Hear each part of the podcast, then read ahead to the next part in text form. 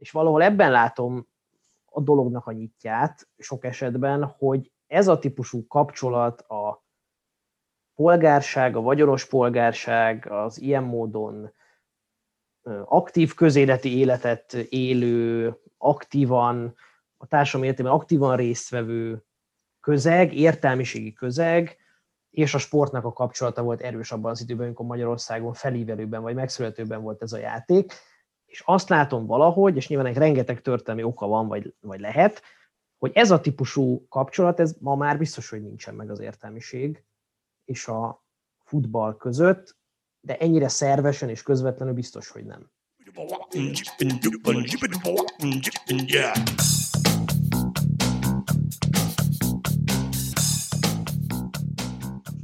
Sziasztok, ez itt az Ittszer 24.hu focis podcastja, én Kele János vagyok, és köszöntöm az éteren keresztül újra a Kárnokik és Attillát, a 24.hu főmunkatársát. Szervusz! Szervusz Jani, vírusmentes szép napot, heteket mindenkinek. Így van, mi is visszaálltunk az eszkalálódó vírus helyzet miatt erre az internetes rögzítési módszerre, hogyha ez miatt így a hangminőségben vannak egyenetlenségek, akkor elnézést kérünk mindenkitől.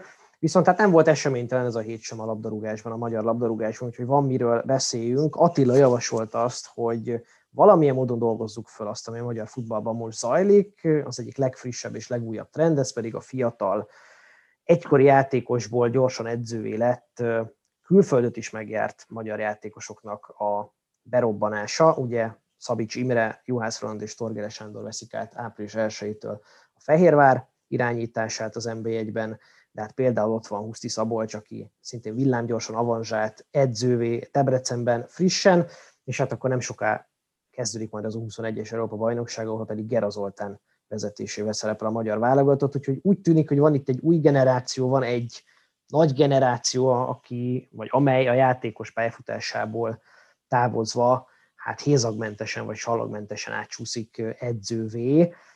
Ennek a átalakulásnak az esélyeiről, egyáltalán a irányáról, a történelmi tapasztalatokról is talán picit bővebben az értelmiség és a magyar futball kapcsolatára is fogunk most beszélgetni. Szegedi Péterrel, sporttörténésszel, az Első Aranykor című könyv szerzőjével. Szervusz, köszöntelek a műsorban. Szervusztok, és üdvözlöm a hallgatókat. Szia Péter! Most hát induljunk talán abból, hogy mennyire jellemző a magyar futball történetét tekintve ez a folyamat, amiről most itt beszéltem a te általad vizsgált időszakban, amely a második világháború végét megelőző időszak a magyar futballtörténelemben, ott mennyire volt az jellemző, hogy nagy hatású, népszerű, válogatott játékosokból, akár külföldet is megért játékosokból a pályafutások befejeztével rendkívül gyorsan, szinte tapasztalat nélkül lesz edző? Voltak erre példák. Egyébként, amit igazán fontosnak tartanék így elsőként megemlíteni, hogy hogy maga az edzői szakma az egy kicsit, persze az logikus, egy kicsit azért később született, mint a, mint a, a sportolói szakma, abban az értelemben, hogy mondjuk profi foci az, hát hivatalosan csak 26 volt Magyarországon, gyakorlatilag azért már korábban elkezdték fizetni a, a játékosokat, de ez nem jelentette azt, hogy képzett edzők foglalkoztak volna velük. Tehát ez, ez tulajdonképpen az a 20-as, 30-as évekre jellemző már inkább hogy maga a, a szakma az, az egyáltalán kialakul. És ez abból a szempontból érdekes, mert ugye most abban élünk, hogy hát ugye a magyar futball az, az nincs éppen egy kedvező helyzetben, évtizedek óta nincs kedvező helyzetben, és próbálja utolérni, legalább megközelíteni a, a fejlettebb futballkultúráknak a, a, az eredményeit. Tehát ezért is említetted ezt, hogy, hogy mennyire volt jellemző, például külföldön járt labdarúgók, azok, azok visszajönnek és becsatlakoznak edzőként. Hát ugye ez abban az időben ez pont fordítva volt, hiszen Magyarország volt a futballhatalom, és itt voltak. Tehát a, a, az igazi nagy, egy, egy, egy komoly edzői karrier, ami mondjuk arról szól, hogy hogyan hát honosítják meg a, a, a futballtudást, az ugye fordítva volt. Tehát itt volt valaki jó játékos, és kiment mondjuk Olaszországba, ott elkezdett focizni, és aztán edző is lett. Tehát ez volt a, a, a tipikus, de, de amúgy ez egy, teljesen, ez egy teljesen bevett dolog volt, hogy hogy nem, hogy gyakorlatilag mondjuk befejezi a pályafutását, és rögtön edző lesz, hanem még játékos edző. Hiszen nem volt, ugye, nem volt egy olyan szakma, amit mondjuk évekig képeztek volna, éveken át adtak volna át valamilyen iskolában egy tudást, hanem hát a, korábban is ugye a, a, a mondjuk a csapatkapitányok edzették a, a, a játékosokat. Hát olyannyira, hogy ugye Potya István 26-ban a Fradival első bajnok, pontosan neki a második, de egyzőként az első bajnoki címét, ugye az első hivatásos profi egyzőként, lényegében játékos egyzőként szerezte. És tényleg van az időben az volt a jellemző, hogy, hogy azok a játékosok, akiknek egyébként privát foglalkozása volt, polgári foglalkozással rendelkeztek, azok tulajdonképpen a polgárosodó Magyarországon hobbiból sportoltak, és egyébként való igaz, hogy elindult ugye a, a profizmus felé, hiszen azért a közönségbevételből részesülgettek, stb. De, de én abban látnék egy, egy érdekes kérdést, hogy ez a fajta önképzőkör, ezt nevezhetjük annak, hiszen ugye se írott, se inkább szájhagyományok útján, meg gyakorlati módon terjedő tudományá ból indult el a, a labdarúgás, és pont itt Magyarországon a magyar edzők kezdték leírni az első tapasztalataikat, ugye azok az edzők, akiket egyébként mérnökök, jogászok, tanáremberek, stb. Tehát képzett, diplomával rendelkező emberekként kergették a labdát, majd váltak egyébként edzőjé. Nem egy újságíró volt Magyarországon szövetségi kapitány. Látsz-e abban összefüggést, hogy, hogy azért lehetett erősebb a magyar futballegyzői szakma mondjuk a háború előtti időszakban is nemzetközileg is keresett, mert egy rendkívül magas intellektussal, széleskörű tanulmányokkal, sok nyelvet beszélő emberek alapozták meg a magyar futballt.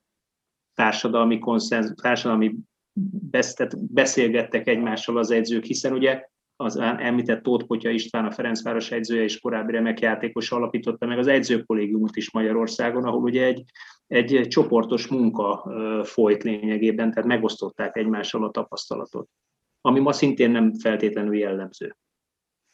Ö, igen, hát persze aztán kérdéses, hogy pontosan milyen ö, szakmai munka is folyt ebben a tréner kollégiumban, tehát hogy ez mennyire szólt arról, hogy itt most képezzék a, az edzőket, vagy inkább egy ilyen... Beszélgettek inkább róla, nem? Az, a, talán a hallgatók közül is van, aki ismeri a Jonathan Wilsonnak a nevét, aki a futballforradalmak címmel írt egy népszerű könyvet, illetve több könyve is, is megjelent magyarul. Én, én vele beszélgettem erről elég sokat, és ugye ő az osztrák, is, az osztrák futballkultúrát, ő elég jól ismeri, és akkor ott elmondta, hogy ahogy nálunk, ott Ausztriában is, ugye ez a kávéházi kultúrának volt annyiból része a, a futball, hogy hát ugye a sportemberek is ott, ott találkoztak, edzők is ott találkoztak, és akkor ez egy ilyen értelmiségi uh, diskurzusnak valahol a része volt, hogy, hogy mondjuk a taktikáról beszélgettek. Én a kutatásaim során erre nem nagyon láttam példát, hogy ez, ez itt nálunk is így lett volna. Az biztos, hogy kávéházakban jöttek össze a, a klubférfiak, meg a, akár, akár az edzők is, de arról nem tudok, hogy, hogy itt igazán komoly szakmai beszélgetések is zajlottak volna. Tehát a magyar foci egy kicsit ilyen, ilyen ösztönösen fejlődött. Nyilván itt is, itt is volt egyébként külföldi hatás, hiszen a, a Jimmy Hagen a tízes években, amikor az MTK-t edzette, illetve korábban azért voltak ott már, ott már brit edzők, annak egy óriási hatása volt abban, hogy, hogy a magyar foci az tényleg a, ez furcsa ezt így kimondani, de mondjuk ilyen Európában mondjuk ilyen top háromban volt a, a, a 20-as években. Ehhez képest ugye a Fradinak Tóth előtt nem is nagyon volt edzője, és a Fradi Európa egyik legjobb csapata volt tehát oda akarok végül is kiukadni, hogy ezt nehéz, ezt nehéz pontosan rekonstruálni, hogy, hogy mi történt, és nem véletlenül kezdtem azzal a mondandómat, hogy az edzői szakma az egy kicsit később született, a hivatásos edzői szakma, mint a hivatásos futball. Szerintem, vagy most én mindig onnan kezdek erről gondolkodni, hogy abban nagyon egyetértek Péterrel, hogy ezek, amikről beszélgetünk, sokszor ex katedra módon, azok azért kevéssé voltak intézményesülve a futballnak a korai szakaszában. Tehát amikor ezekről az értelmiségi kapcsolatokról beszélgetünk, vagy a kávéházi kultúráról, akkor azokat azért nagyon nehéz visszafejteni, mert ezek intézményesülve kevéssé voltak. Ezeknek az intézményesülése talán éppen a kluboknak a létrejötte volt, az mtk vagy a Ferencvárosi, nektek viszont nagyon erőteljes egyrészt társadalmi beágyazottsága volt, vagy mondjuk az MTK esetében egy nagyon erős ilyen polgári kötődése. És valahol ebben látom a dolognak a nyitját sok esetben, hogy ez a típusú kapcsolat a polgárság, a vagyonos polgárság, az ilyen módon aktív közéleti életet élő, aktívan, a társadalom életében aktívan résztvevő közeg, értelmiségi közeg, és a sportnak a kapcsolata volt erős abban az időben, amikor Magyarországon felívelőben vagy megszületőben volt ez a játék és azt látom valahogy, és nyilván egy rengeteg történelmi oka van, vagy, vagy lehet, hogy ez a típusú kapcsolat, ez ma már biztos, hogy nincsen meg az értelmiség és a futball között, de ennyire szervesen és közvetlenül biztos, hogy nem. Igen, miközben a, a képzés pedig megváltozott, tehát ugye abban az időben, hogy mondod, ugye nem, erről beszélünk, hogy nem volt igazi, igazi edzőképzés, de volt egy, volt egy ilyen polgári, polgári közeg, most meg gyakorlatilag egy teljesen más irányba ment el, nem most, hanem már évtizedekkel ezelőtt, hogy egy komoly képzést kap mondjuk egy, egy, egy edző. Miközben hát valóban ez a, ez a fajta polgári részvétel azért ez nincs meg úgy a futballban, mint, mint korábban. És egyébként az MTK-t említetted, de hát másokat is lehetett volna.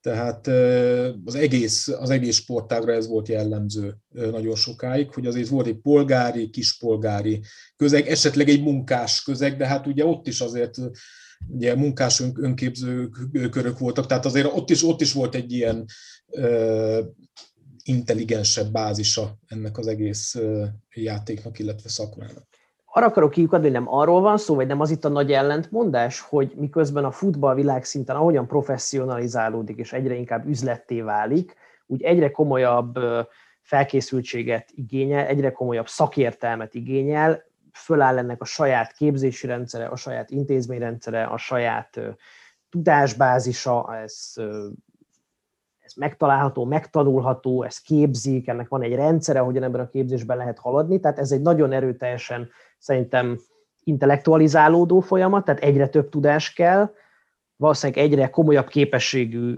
vagy egyre komolyabb képesség halmaz szükségeltetik ahhoz, hogy valaki jó futballedző legyen. Most a legmagasabb szintekre utalok, egy Jürgen Klopp az valójában már egy tudom, nemzetközi vállalatvezető volt. Egy ilyen podcastunk, ahol egy Liverpool közgazdász elmondta, hogy hát Jürgen Klopp a képessége alapján nagyon sok más kiparákban is vezethetne vállalatot, mert megvannak az, megvan az a tudása, megvan az az intelligencia, megvannak azok a vezetői képességei. Szóval ez az egyik folyamat, és a másik folyamat még Magyarországon feltétlenül, de lehet, hogy más országokban is, csak erre nem annyira látok rá, vagy látunk rá. Ekközben Magyarországon meg ez ilyen hermetikusan, mintha elzárta volna magát az értelmiségtől, meg úgy egyáltalában minden mástól. A futball egy ilyen magába forduló, hermetikusan bezáruló közeg lett, ahol az egykori játékosok kitermelik a, a, az edzőket, ahol egymásra örökítik át a, hát nem, most nem akarom minősíteni, hogy milyen ö, folyamatokat a magyar futballban, és mintha ez egy ilyen lefelé vezető spirál lett volna évtizedeken keresztül. És ezzel így elvált a, egyrészt a nemzetközi futballnak a fejlődési iránya, a tendenciája, meg a magyaré, vagy teljesen más irányba ment el, és az a típusú interdisziplinaritás az nincs meg a mai magyar futballban. Tehát amikor azt látjuk, hogy ilyen jönnek a fiatal közgazdász srácok, adott esetben lányok is videót elemeznek, adatot elemeznek, más szempontokból próbálnak a sportra figyelni, és hát ez a klasszikus, tradicionális magyar közeg kilöki. A jogot is eltagadja tőlük, hogy ők egyáltalán foglalkozzanak a futballal, mert hogy nem szagoltak öltözőt, vagy nem tudom én. Tehát, hogy ez egy nagyon éles ilyen kulturális harc. Igen, és hát ugye nyilván a, az, az egyik fő probléma az az, hogy a magyar futball iránti érdeklődés is nagyon kicsi, tehát, vagy csekély. Tehát amikor, amikor mondjuk én elkezdtem focival foglalkozni a 80-as években gyerekként, akkor teljesen természetes volt, hogy mondjuk van magyar kedvenc csapatom, ahogy a többi gyereknek is, akit érdekelt a foci, annak volt kedvenc magyar csapata. Ez manapság ugye már nincs így, hogyha egy gyerek érdeklődik a, a foci iránt, akkor egyáltalán nem törvényszerű, sőt, szinte ez a, szinte ez, a, ez számít különlegesnek, hogy valakinek van mondjuk egy kedvenc magyar csapata is. Tehát én azt gondolom, hogy itt ez a, itt ez a, ez a fő probléma, hogy, hogy ez a közeg ez nagyon kicsi lett. Hozzátenném, hogy amikor az én gyerekkoromban a baráti körömből mondjuk a, nem tudom én, a minden ötödik fiúnak volt kedvenc csapat, ezt ugye hozzá kell tenni, hogyha az öt, aki az 50-es években volt gyerek, ott nem ez volt az arány. Tehát, hogy már akkor is nyilván ez egy jóval korábban meginduló ö, folyamat volt. A, engem inkább az, az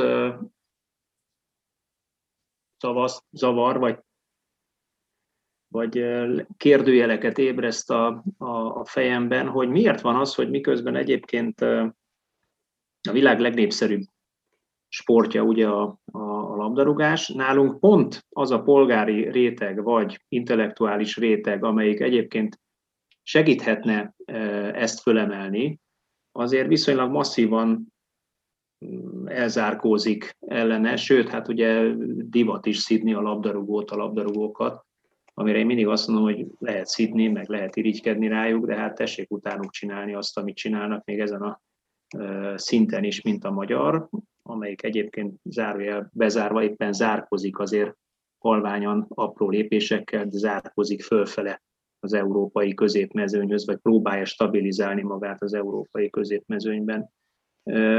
Miért nem alakulnak ki ilyen diskurzusok manapság? Vagy ahogy a Jani mondja, vagy a Janinak a saját példája is ugye alátámasztja, aki egyébként lelkesedésből, saját akaratából foglalkozik vele, és megpróbál összefüggéseket látni, vagy láttatni, azt miért zárja ki ez a közeg?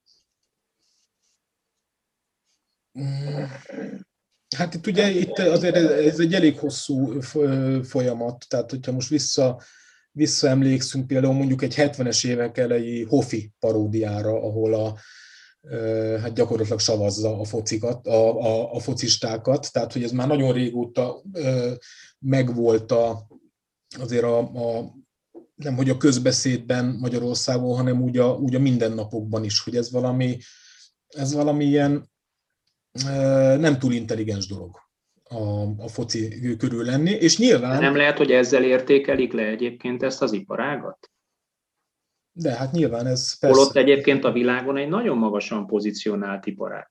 Igen. Hát amikor, a, amikor a Liverpoolnak a, a, az adatelemzője egy matematikus, talán Jani, te jobban tudod, hogy hol végzett, mert múltkor említetted is talán, Oxford vagy Cambridge, most nem Oxford tudom. vagy Cambridge, tehát, tehát olyan, olyan szintű és kaliberű tudású emberek dolgoznak a futballban és a futball hátországban, egyes iparágaiban, ami, ami egészen magas szintű ö, tudást igényel, és egyébként a menedzserek is, hogy más nem mondjak, nyilván egy-két példa, hogy csak futballozott, mert Jürgen Klopp ö, sem ö, tudok nagyon róla, hogy mondjuk hasonlóan Arzen Wengerhez mondjuk közgazdászként végzett volna az egyetemen, vagy bankárként dolgozott volna, mint Szári.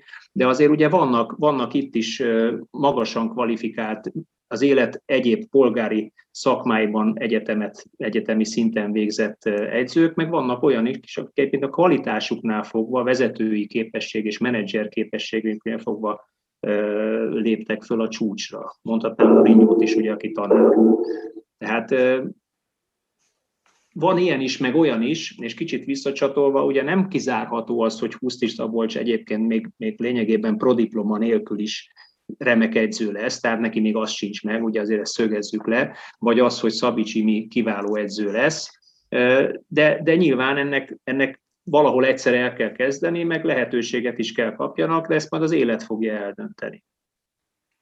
Igen, és amúgy ez, ez mindenképpen egy jó irány szerintem, hogy, hogy mondjuk külföldet megjárt fiatal, fiatal edzőkre bízzák a, a, a csapatokat, hiszen a, ez a tudás, tudás export, import, ez pont erről, erről is szól, hogy akkor egy olyan szemléletet tudnak esetleg hozni, ami, ami hát korábban nem volt szokás. Nem véletlenül példálóztam itt a, a 20-as, 30-as években az olaszországi magyar edzőkkel, ugye ez valószínűleg ez nem annyira köztudott, de hát amikor mondjuk 1934-ben Olaszország világbajnok lett, akkor a akkori olasz élvonal kétharmadának magyar, magyar edzője volt. És hozzátenném, hogy a csehszlovákokkal játszották a, a döntőt, és a csehszlovák csapat, a csehszlovák válogatott összes játékosának magyar edzője volt, tehát prágai két klubból állt, és akkor ott, ott, ott, ott nekik is magyar edzőik voltak. Oda akarok ugye kiukadni, hogy ez, ez mindenképpen fontos dolog, hogy, hogy, hozzá, hogy hozzák, vigyék a, a, a tudást. Nyilván, ugye ehhez is hozzá, azért hozzá kell tenni, hogy minél több pénz van a, a fociban, és minél professzionálisabb, ugye nem véletlenül említettetek itt ilyen adatelemzőket, stb. Tehát, hogy ugye nyilván ez már rég nem csak egy emberről szól, aki mondjuk edzi a csapatot, hanem egy, egy komplett, vagy egy, egy komplex rendszerről van szó, aminek hát ugye nagyon sok elemét ki kellene cserélni, hogy ez minél professzionálisabban működjön.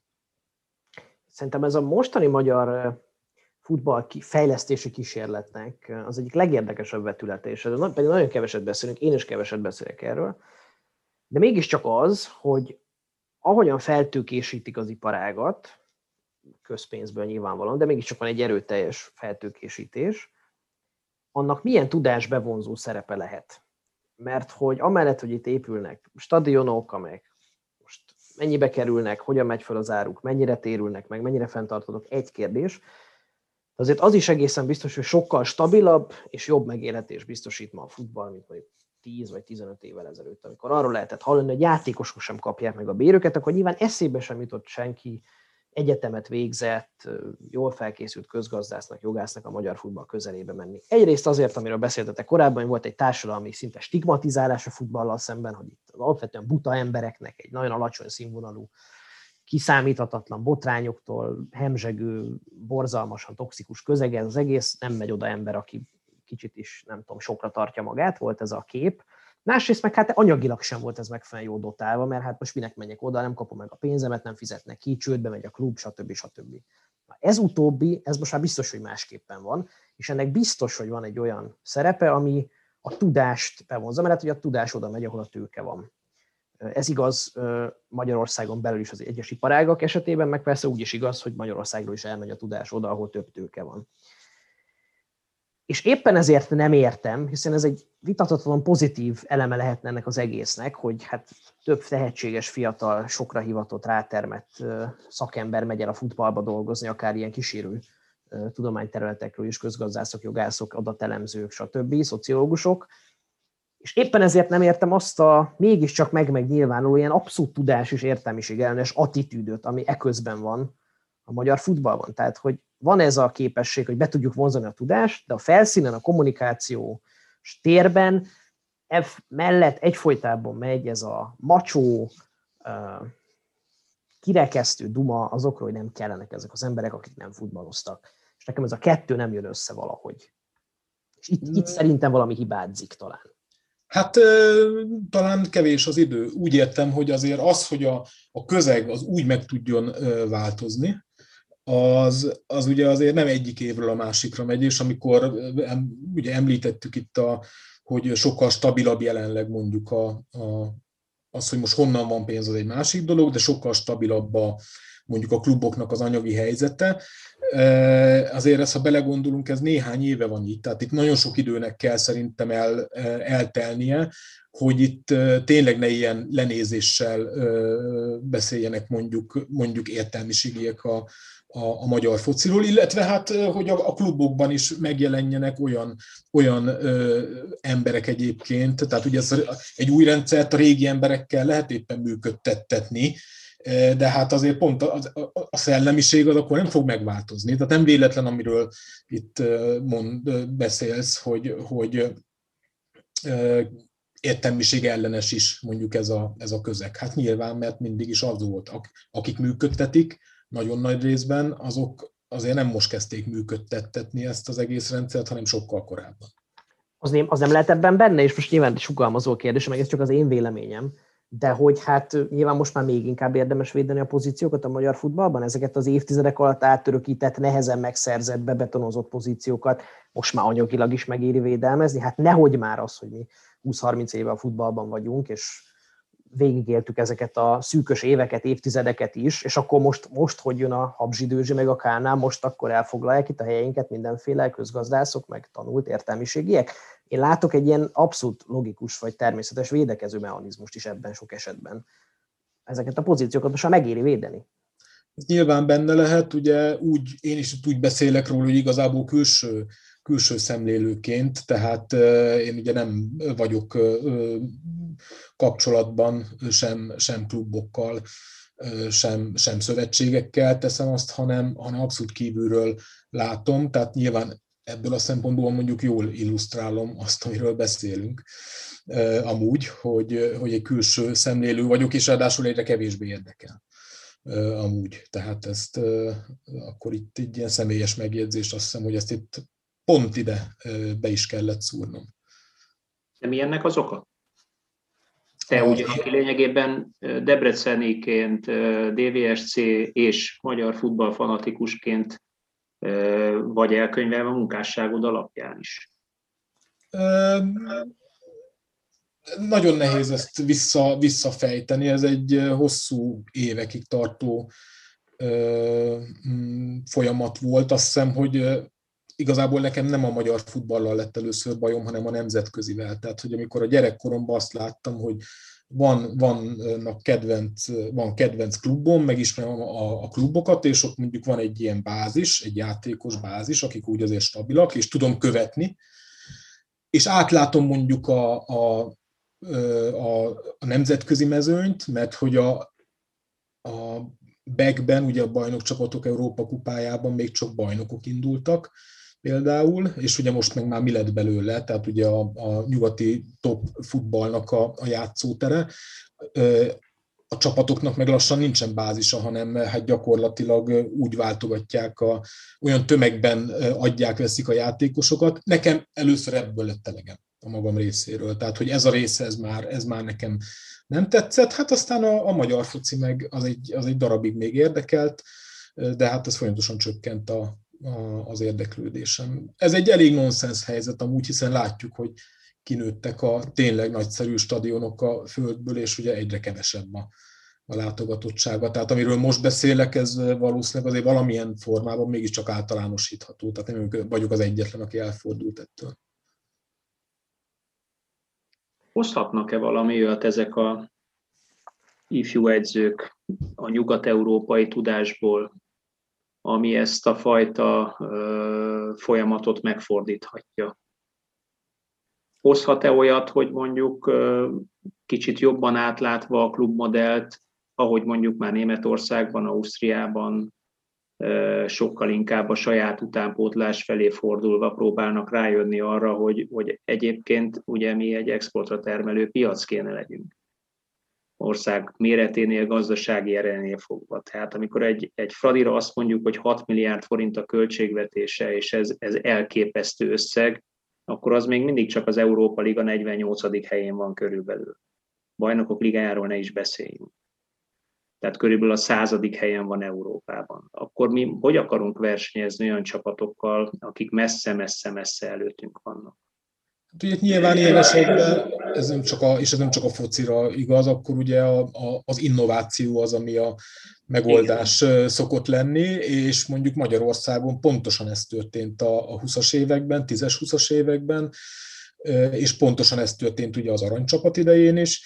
Hát lesz-e, lesz-e ezek között a fiúk, vagy van-e remény arra, hogy ezek között a fiúk között lesz mondjuk egy holi csödön, aki a 20-as években leírta a hátravont centerjátékot csak egy ilyen képzeletként, ugye, hogy, hogy eljátszott a gondolattal, amit aztán Bukovi Márton 20 évvel később testesített meg a pályán, majd az aranycsapat, ugye Hideg Utinándorral erről várt híresség.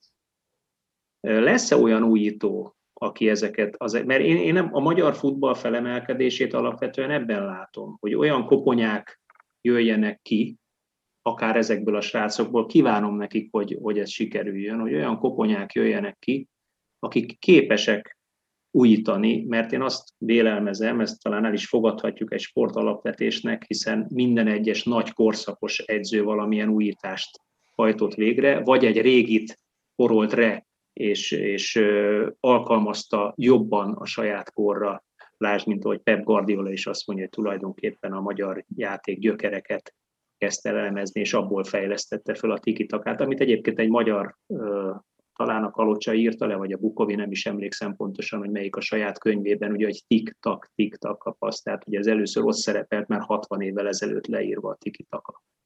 Tehát lesz-e ilyen ezekben a fiúkban? Elegendő-e az, hogy ők 5-8-10-12 évet külföldön töltöttek, ahhoz, hogy valaki ilyen kvalitás legyen? Nyilván ez önmagában, ez önmagában kevés. De azért, kérdés. Igen, egyébként de azért az egy, az egy jó, jó alap, hogyha mondjuk nem egy, egy meggyökeresedett és nem túl jó struktúrában vitte végig valaki a teljes pályafut, játékos pályafutását, és akkor utána lesz belőle ugye edző. Tehát ebből a szempontból ugye a, a világlátott emberek azok nyilván szélesebb látókörűek és nyitottabbak. És nyitottabbak. Úgyhogy ezt azt hiszem, hogy az alapvetésként ezt el lehet fogadni, aztán pár év múlva talán okosabbak leszünk, hogy látjuk, hogy mennyire, mennyire volt ez jó húzás. Akkor Húszti Szabolcsot se az első két veresége után ítéljük meg nyilván. Hát nyilván az senkit nem szerencsés. Ha túl sok jön, akkor persze egy nagy kérdés, hogy, hogy, hogy mennyire jó szakember, de hát ezt senkit sem szabad azt gondolom ennyi után megítélni. Ebben egyetértünk.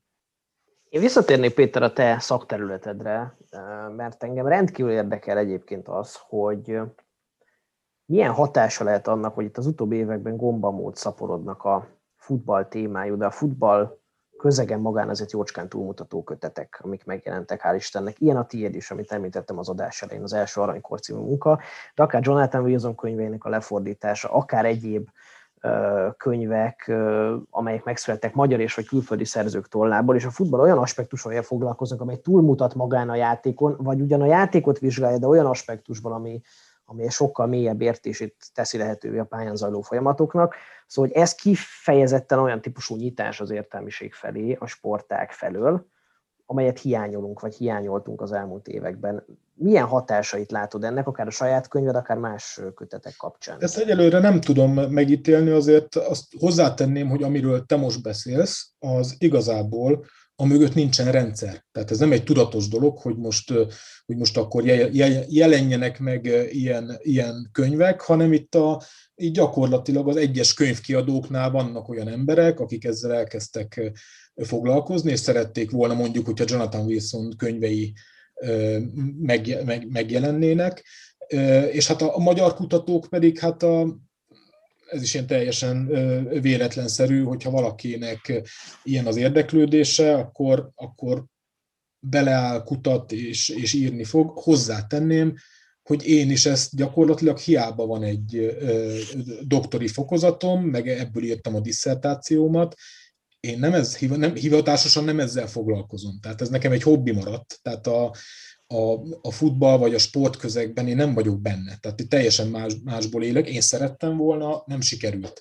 Tehát amit, amit itt most felvázoltál, az ránézésre az teljesen jó, csak én korán sem vagyok ennyire derülátó.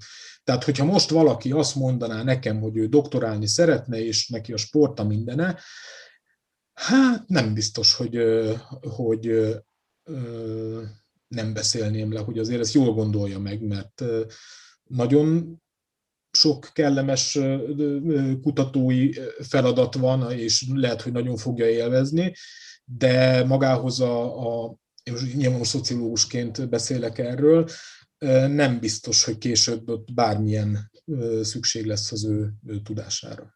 De akkor mégsem annyira befogadó ez a közeg.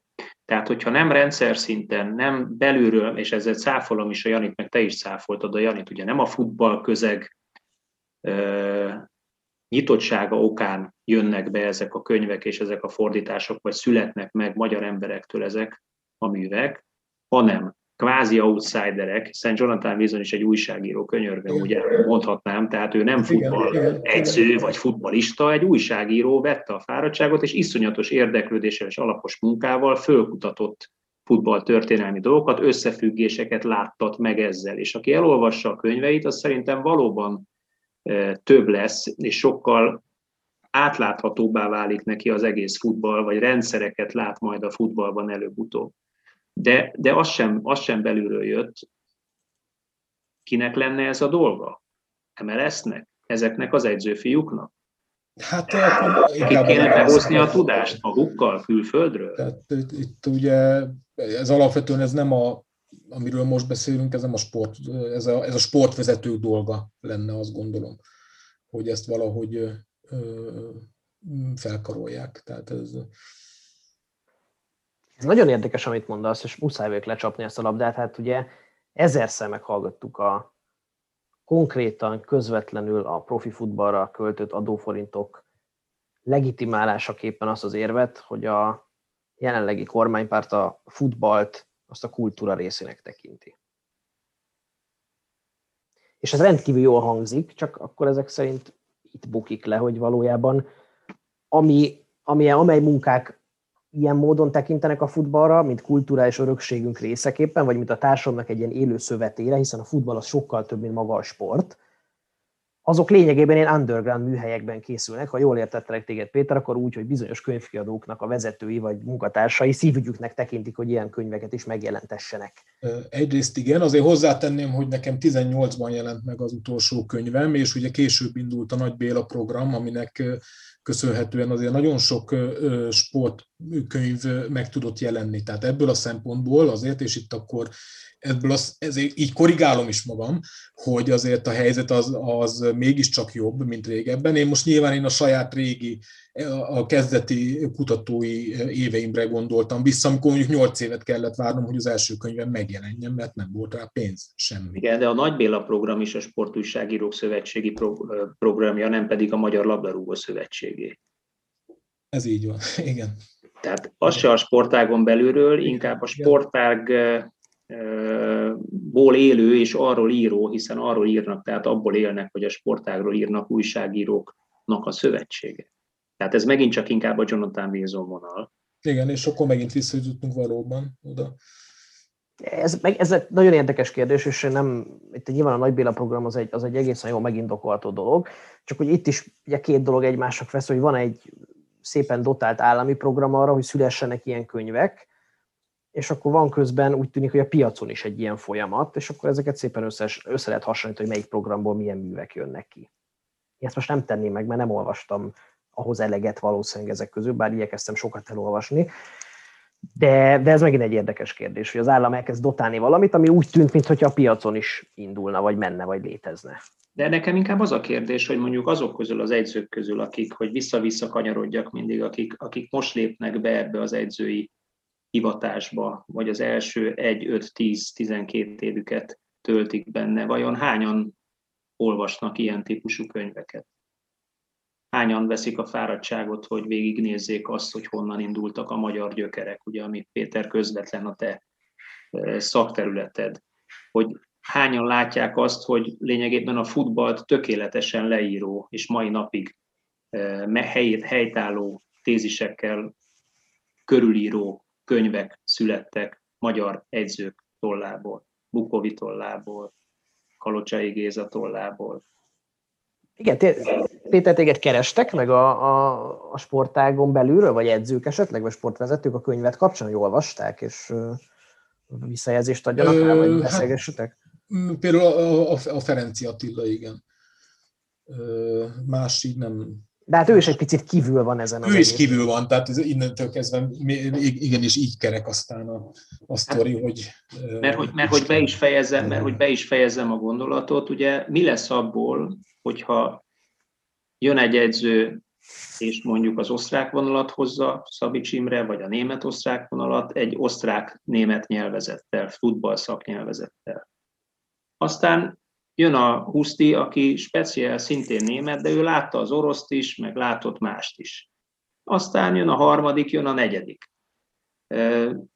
mi lesz abból? Nem féltek ti attól, hogy egy kavalkád lesz? Vagy, az, vagy jó az, hogyha egyébként minden klub a saját aktuális edzőjének a filozófiája szerint megy, és aktuális edzői stílusokat folytat, vagy nem ártana valóban stílusban gondolkozni, és valóban magyar stílusban gondolkozni, mint ahogy az elődeink tették ezt?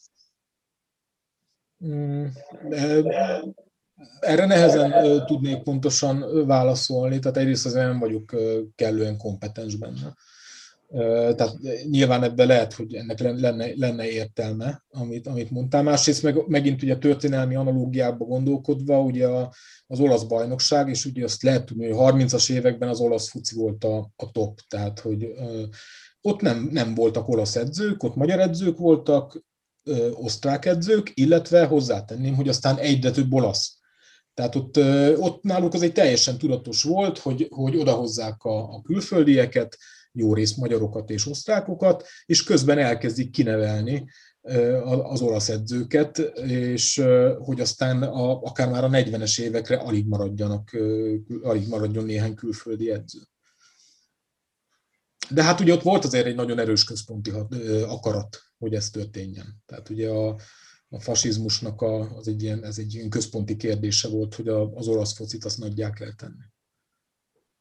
Igen, ez önmagában egyébként egy, egy teljes adást érne meg ez a típusú ö, valamilyen módon önmagunk megkülönböztetésére vágyás, ami persze egy saját magyar nemzeti futballidentitás megteremtését tűznék egy célom, miközben az egy trend a világban, hogy egyre inkább homogenizálódik a futball, tehát a, a csúcs szinten, és ez sokat vizsgált, sokat ö, elemzett terület, hogy az öt nagy vagy a négy nagy top bajnokságban hát lényegében alig-alig megkülönböztethető a játék, bár mi nagyon szeretünk hinni ilyen narratív toposzokban, hogy a, az angolok belerúgnak és utána futnak a spanyolok meg hát a fülökön táncoltatják, miközben valójában ilyen statisztikai adatok alapján alig-alig kimutatható különbségek vannak a topligákban zajló futballban. Emel, e, ezzel együtt persze nyilván ez tök fontos, hogy hogy legyen valamiféle koherens váza annak, például milyen játékosokat képez a magyar futball, ahogyan Ausztriában például van erre egy állami dotációs program, és azért cserébe a szövetséggel is mondta, hogy mit vár el a kluboktól, milyen típusú játékosokat képezzenek, és a magyar labdarúgáson ez a típusú vezérgondolat, ez kétségtelenül hiányzik. De hát valószínűleg ehhez a vezérgondolathoz is az, az kellene, és ezzel kanyarodok vissza az egész beszélgetés felütésére, hogy, olyan kiművelt emberfők legyenek a magyar futballban, és lehetőleg a magyar futballvezetésben vagy kulcspozíciókban, akiknek erről van önálló gondolatuk van, külföldi tapasztalatuk van, a legmagasabb szinten megszerzett tapasztalatok, és nyitottak arra, hogy más típusú tudást is bevonjanak, egy együtt gondolkodást kezdeményezzenek, vagy egy párbeszédet a társadalom többi tagjával, meg a, a társutas mondjuk tudományterületekkel. Hát ez zárszónak jó is volt. Én nagyon szépen köszönöm, hogy itt voltál velünk Péter, és köszönöm ezt a nagyon kellemes beszélgetést. Nagyon, hát nagyon szívesen azt említettem is nektek, hogy itt is elmondtam, hogy annyira nem követem a mai focit, úgyhogy én kicsit féltem ettől, és lehet, hogy elég sok közhelyet sikerült itt elpuffogtatnom. De... Bár, csak, bár csak mindenki ennyi közhelyet pufogtatnának, nem itt tartanák a magyar futballban, hogy még egy nagyon jó végszót mondjak. Úgyhogy köszönöm, én, én a magam részre nagyon élveztem, és abban reménykedem, hogy a hallgatóink is így vannak vele. Őket arra kérem, hogy tartsanak velünk majd a jövő héten is, amikor egy új témával és egy új vendéggel érkezik az ígyszer. Sziasztok! Sziasztok! Sziasztok!